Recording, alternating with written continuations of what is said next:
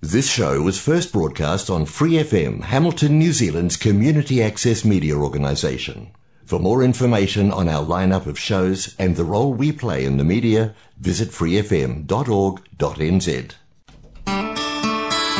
This show is brought to you by the Buddhist Youth Association every Sunday, bringing Buddhism to the community of the Waikato. We also give away a range of free English or Chinese Buddhism books, MP3, or tapes on Buddhism. If you'd like one, please send a letter with $3 worth of stamps in an envelope to P.O. Box 82146 Highland Park, Howick, Auckland. Or you can phone 09271 3377. Buddhist Youth Association, respectful, beneficial, empowering.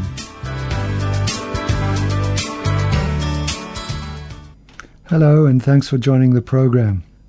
Today we're going to start with a love poem, but it's not the usual type of love poem. It's a little different. It's a poem written by Thich Nhat Hanh, the great Vietnamese bodhisattva, who's currently recovering from a stroke. The poem, called simply Love Poem, goes like this Your eyes are made of the six elements earth, fire, water, air, space, and consciousness. They are made of these only, but they are beautiful. Should I make them mine? Should I try to make them last for a long time? Should I try to record them? But I know that what I record would not be your true eyes. Your voice is made of the six elements, but it is truly lovely. Should I try to make it mine? Should I try to record it? But I know that what I can hold on to or record would not be your true voice. What I get may only be a picture, a magnetic tape, a painting, or a book. Your smile is made of the six elements, but it is truly wonderful. Should I try to make it mine? Should I try to make it last for a long time? Should I try to own or record it? But I know that what I can own or record could not be your true smile. It would only be some of the elements. Your eyes are impermanent. Your eyes are not you. Yes, I've been told and I've seen it. Yet they are still beautiful. Just because they are impermanent, they are all the more beautiful. The things that do not last long are the most beautiful things a shooting star, a firework. Just because they are without a self, they are all the more beautiful. What does a self have to do with beautiful eyes? I want to contemplate your beautiful eyes, even if I know that they do not last, even if I know they do not have a self. Your eyes are beautiful. I am aware that they are impermanent. But what is wrong with impermanence? Without impermanence, could anything exist at all? So, although your eyes are only made of the six elements, although they are impermanent, although they are not you, they are still beautiful, and I want to contemplate them. I want to enjoy looking at them as long as they are available. Knowing your eyes are impermanent, I enjoy them without trying to make them last forever, without trying to hold on or record them or make them mine. Loving your eyes, I remain free. Loving your eyes, I learn to love them deeply. I see the six elements which they are, the six wonderful elements. These elements are so beautiful, and I learn to love them too. There are so many things I love your eyes, the blue sky, your voice, the birds and the trees, your smile, and the butterflies on the flowers. I learn each moment to be a better lover. I learn each moment to discover my true love. Your eyes are beautiful, so is your voice, your smile. The sky, the birds, the butterflies. I love them. I vow to protect them. Yes, I know that to love is to respect, and reverence is the nature of my love. Please keep the poem, poem in mind, but before we go any further, let's set our motivation for the program today as we usually do. Those of you who have been with us before will by now know what the best motivation is, but those of you who have tuned into the program for the first time may need a little explanation. The greatest motivation is bodhicitta, that is, the aim to attain enlightenment not only for oneself, but to benefit all beings everywhere. This means not only ultimate benefit, that is, helping them to become enlightened themselves, but any temporary help they need as well. Of course, beings are always in need. You could spend your whole life purely in the service of others, like Mother Teresa did, and still millions would be knocking on your door. So this, of course, is a totally daunting task. However, because the number of beings is so great, and the courage to see the task through must necessarily be enormous, it can be hard to generate this type of motivation. In that case, if you really can't see bodhicitta as an option at this time, please dedicate the program to your own enlightenment instead. Then later, when you have developed further, you can switch to a bodhisattva motivation or not as things work out. Okay, so now let's just be quiet for a short moment to make sure that we have a motivation that will help us along the path and not hinder our progress.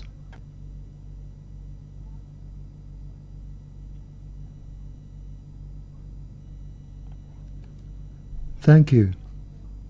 Thich Nhat Hanh's poem so wonderfully describes this. Your eyes, your voice, your smile, he says, are actually just a combination of the six elements. They are thus dependent and have no inherent self. Yet they are not to be disregarded because of that. They lose none of their beauty in the recognition of their dependence. In fact, that they have no independent existence, no self, as it were, makes them even more beautiful. Their impermanence, the fact that they must change, transform, and in due course pass out of their current form, makes them even more lovely. As the poet says, just because they're impermanent, they are all the more beautiful. Isn't that an exquisite line? When we freeze things with our concepts, perhaps in an attempt to make them our own, to make them endure for our own pleasure, we lo- lose both them and their beauty. But that's the great temptation, isn't it? Should I try to make it mine? Should I try to make it last for a long time? Should I try to own or record it? asks Thich Nhat Hanh, questioning the immediate desire that arises when we come across something so beautiful.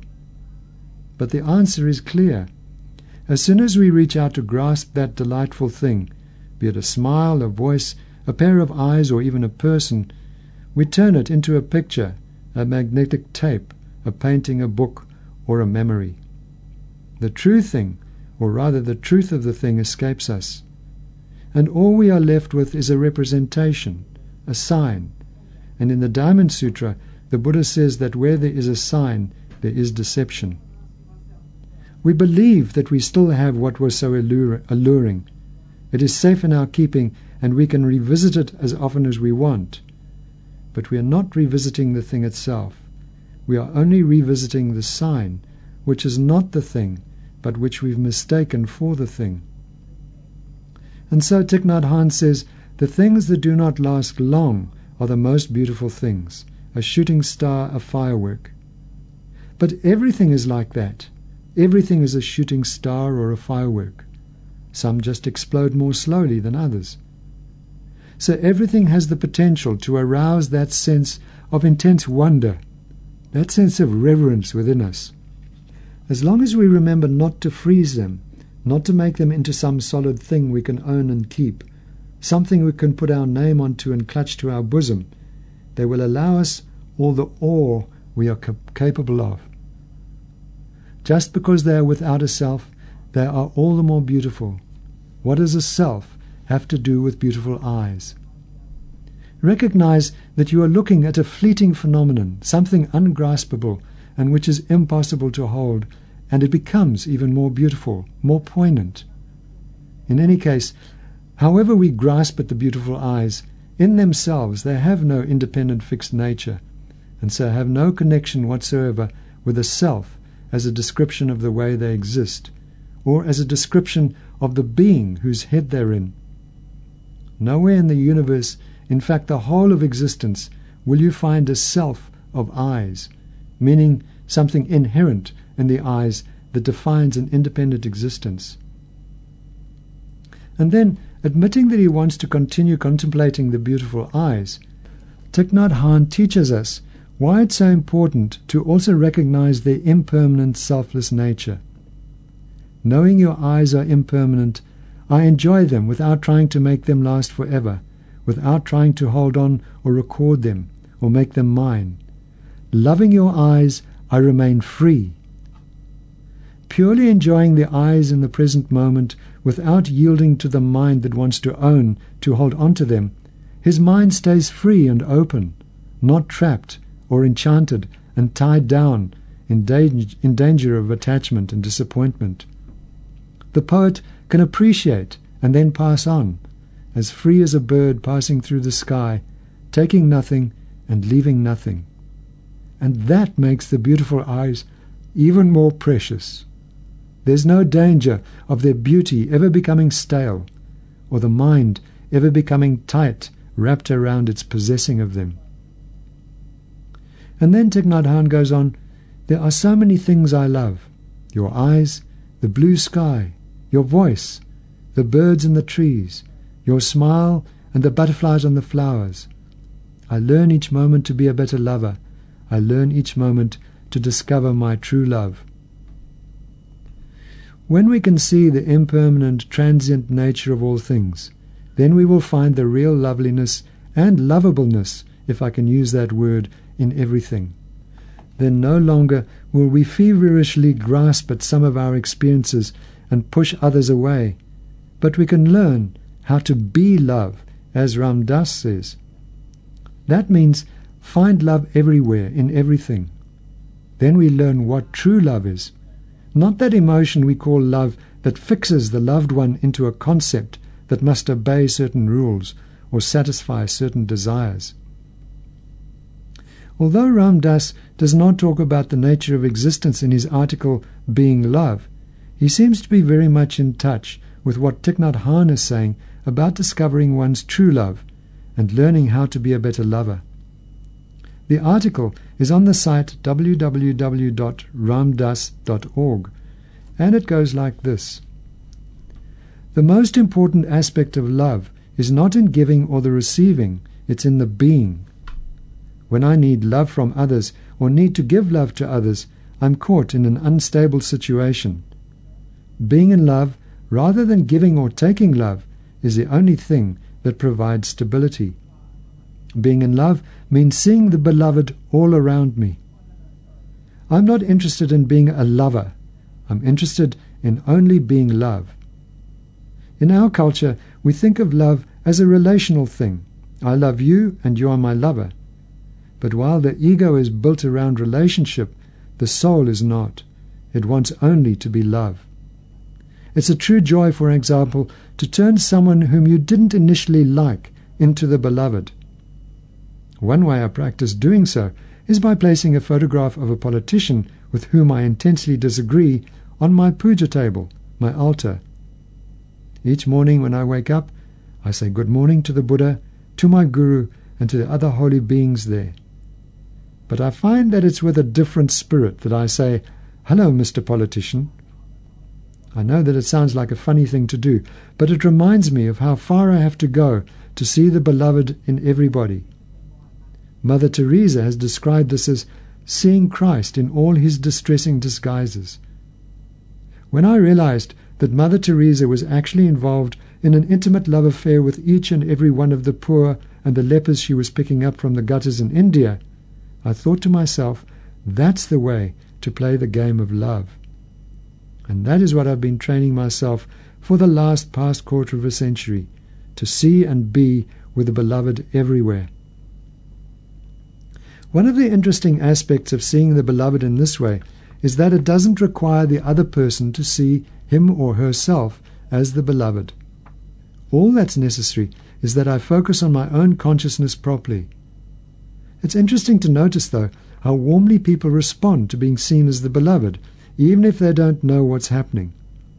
Of course, it all assumes that your feelings are genuine and that you aren't compelled to act on them or to lay any sort of trip on the other person. The idea is simply to live and breathe among the beloved. The way I work at seeing others like the politician as the beloved is to remind myself this is another soul, just like me, who has taken a complicated incarnation, just as I have. I don't want to be in this carnation any more than he wants to be in his. But since I want to rest in my soul and not my ego, I would like to give everybody the opportunity to do the same. if I can see the soul that happens to have incarnated into a person that I don't care for, then my consciousness becomes an environment in which he or she is free to come up for air if he or she wants to. That person can do so because I'm not trying to keep him or her locked into being the person that he or she has become. It's liberating to resist another person politically, politically and yet still see him or her as another soul. And that's what Krishna meant when he said, I'm not going to fight because they are all my cousins on the side. We may disagree with one another in our current incarnation, but we are all souls. A story I've told many times reinforces this point. Some years ago, I put out a set of records called Love, Serve, Remember. The records, which had music, readings from the Gospel of John, and all kinds of neat things, came in an album with a beautiful booklet with text and pictures. It was a wonderful package, and we sold it by mail order for about $4.50. I showed the album to my father. Dad was a wealthy Boston lawyer, a conservative Republican, a capitalist, and at the time the president of a railroad. He looked over the album and said, Great job here, but gee, you know, four and a half dollars. You could probably sell this for ten dollars, fifteen dollars even. I said, Yeah, I know.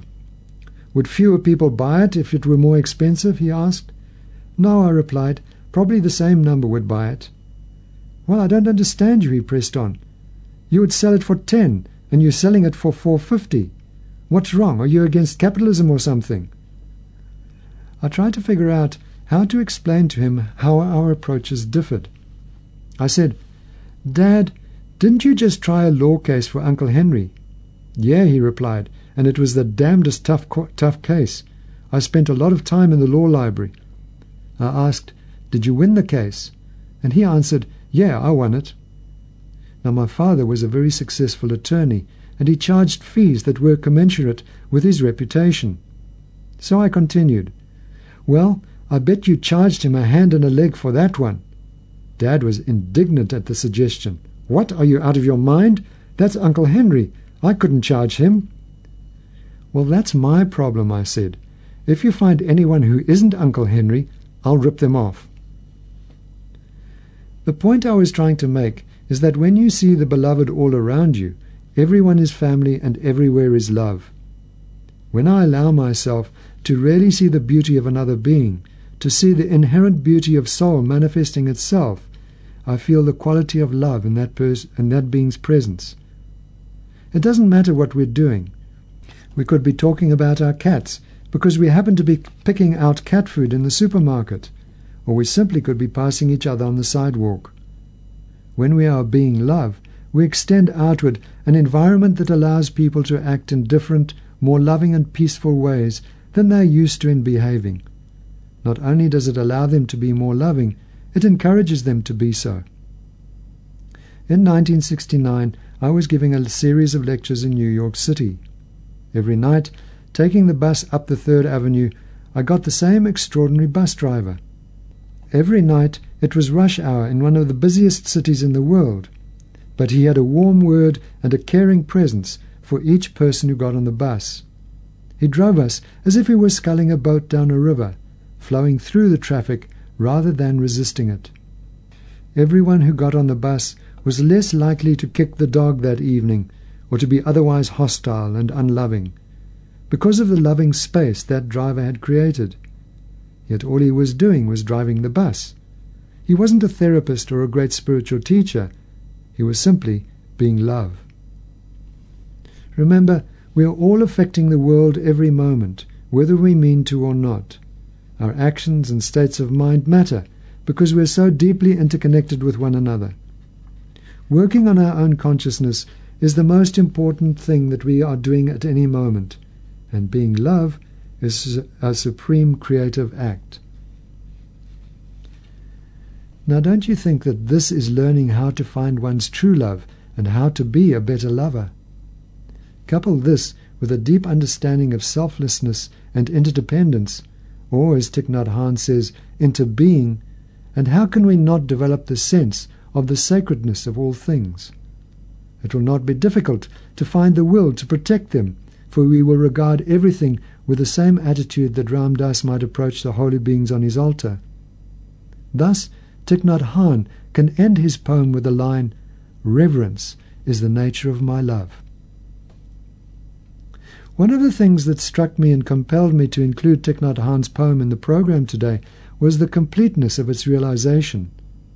Looking deeply into the nature of the beloved, the poet finds impermanence, emptiness, personal freedom, reverence, and a purity of love.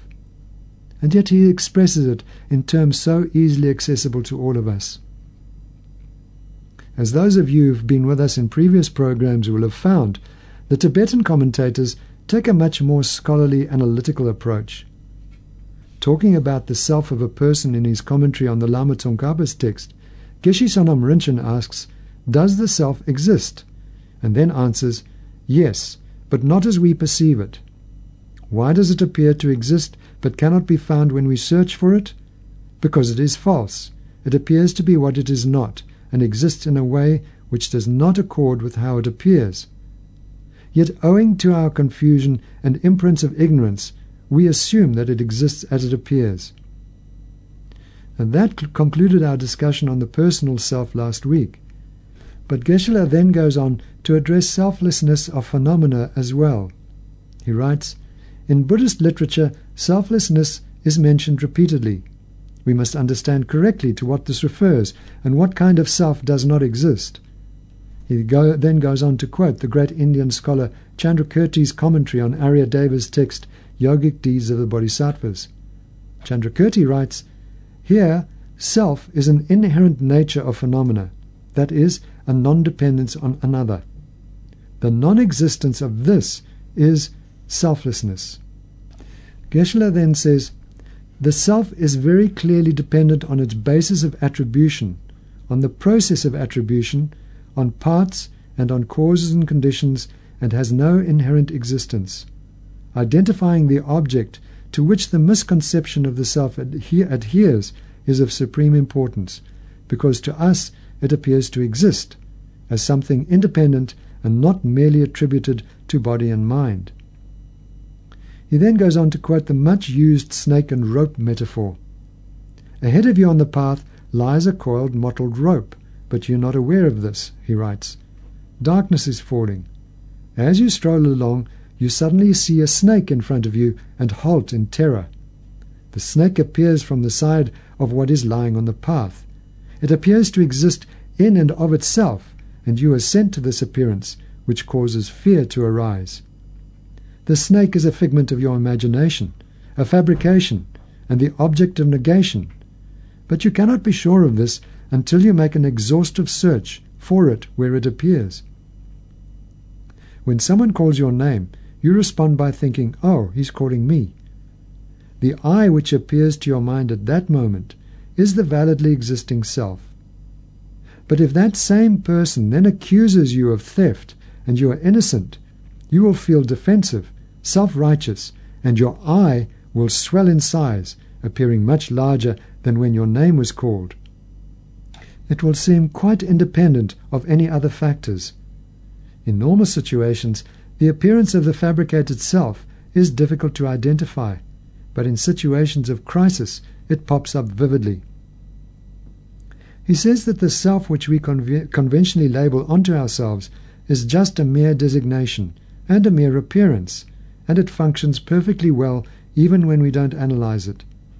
It appears as existing in reality and that appearance does exist. Also, the self that seems inherently existent to our misconceiving mind also exists. What does not exist, he writes, is a truly or inherently existing self. Now, this might seem quite confusing, but basically, the appearance of a self that does not depend on anything else does exist. Also, there is a self that appears to us to exist on its own, not depending on other things. However, the self that actually exists, not depending on other things, but has an inherent existence, that self does not exist at all. Geshe-la writes further, on the level of appearances, as mere attributions to causes and conditions and to parts, things are functional, and actions and agents operate faultlessly. But if you are not satisfied with this, and try to pinpoint things under examination, nothing can be found. This unfindability indicates lack of inherent existence. The statement that things are mere attributions and mere appearances should not be taken as a denial of their existence. He then uses another well worn traditional example of the reflection of a face in a mirror. Does the reflection actually exist? Yes, of course it does. That face appears to be a real face, but is it? No, it's not. No matter how you investigate it, you will never find a real face in the mirror, even though what's reflected appears in every way to be real.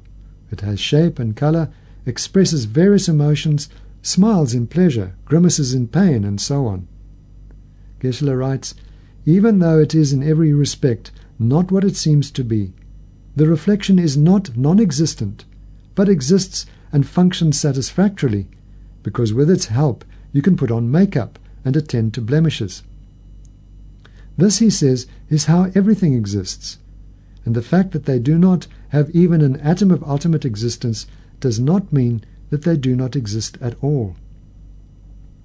The greater your understanding of dependent arising, the more convinced you will be about the connection between actions and their effects, he writes.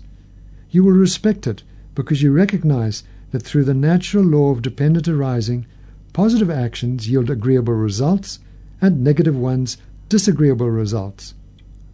He says further that by understanding dependent arising, that things come about and exist only by depending on other things, causes, conditions, and so on, we can come to realize that nothing has any inherent independent existence. Then, by understanding that, we come to clearly realize the connection between actions and their effects. We also see that everything in cyclic existence and beyond has a dependently arising nature. Still, it strikes me that if we can deeply see as Thich Nhat Hanh sees, it will become almost unnecessary to talk about actions and their results. If we approach everything with the deepest understanding of its transient and selfless nature, with love and reverence as Thich Nhat Hanh does in his poem, how can we even consider any negative deed, any deed that harms? How could we not also take the vow to protect, knowing that to love is to respect, and knowing that our love is in the nature of reverence. And with that, we must part, for our time is now up.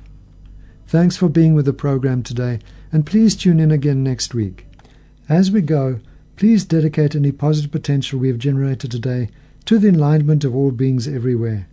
Thank you, and goodbye. Thanks for listening to this Free FM podcast. If you want to hear more content like this, you can support Free FM via Patreon. Head to patreon.com slash freefm89 to find out more.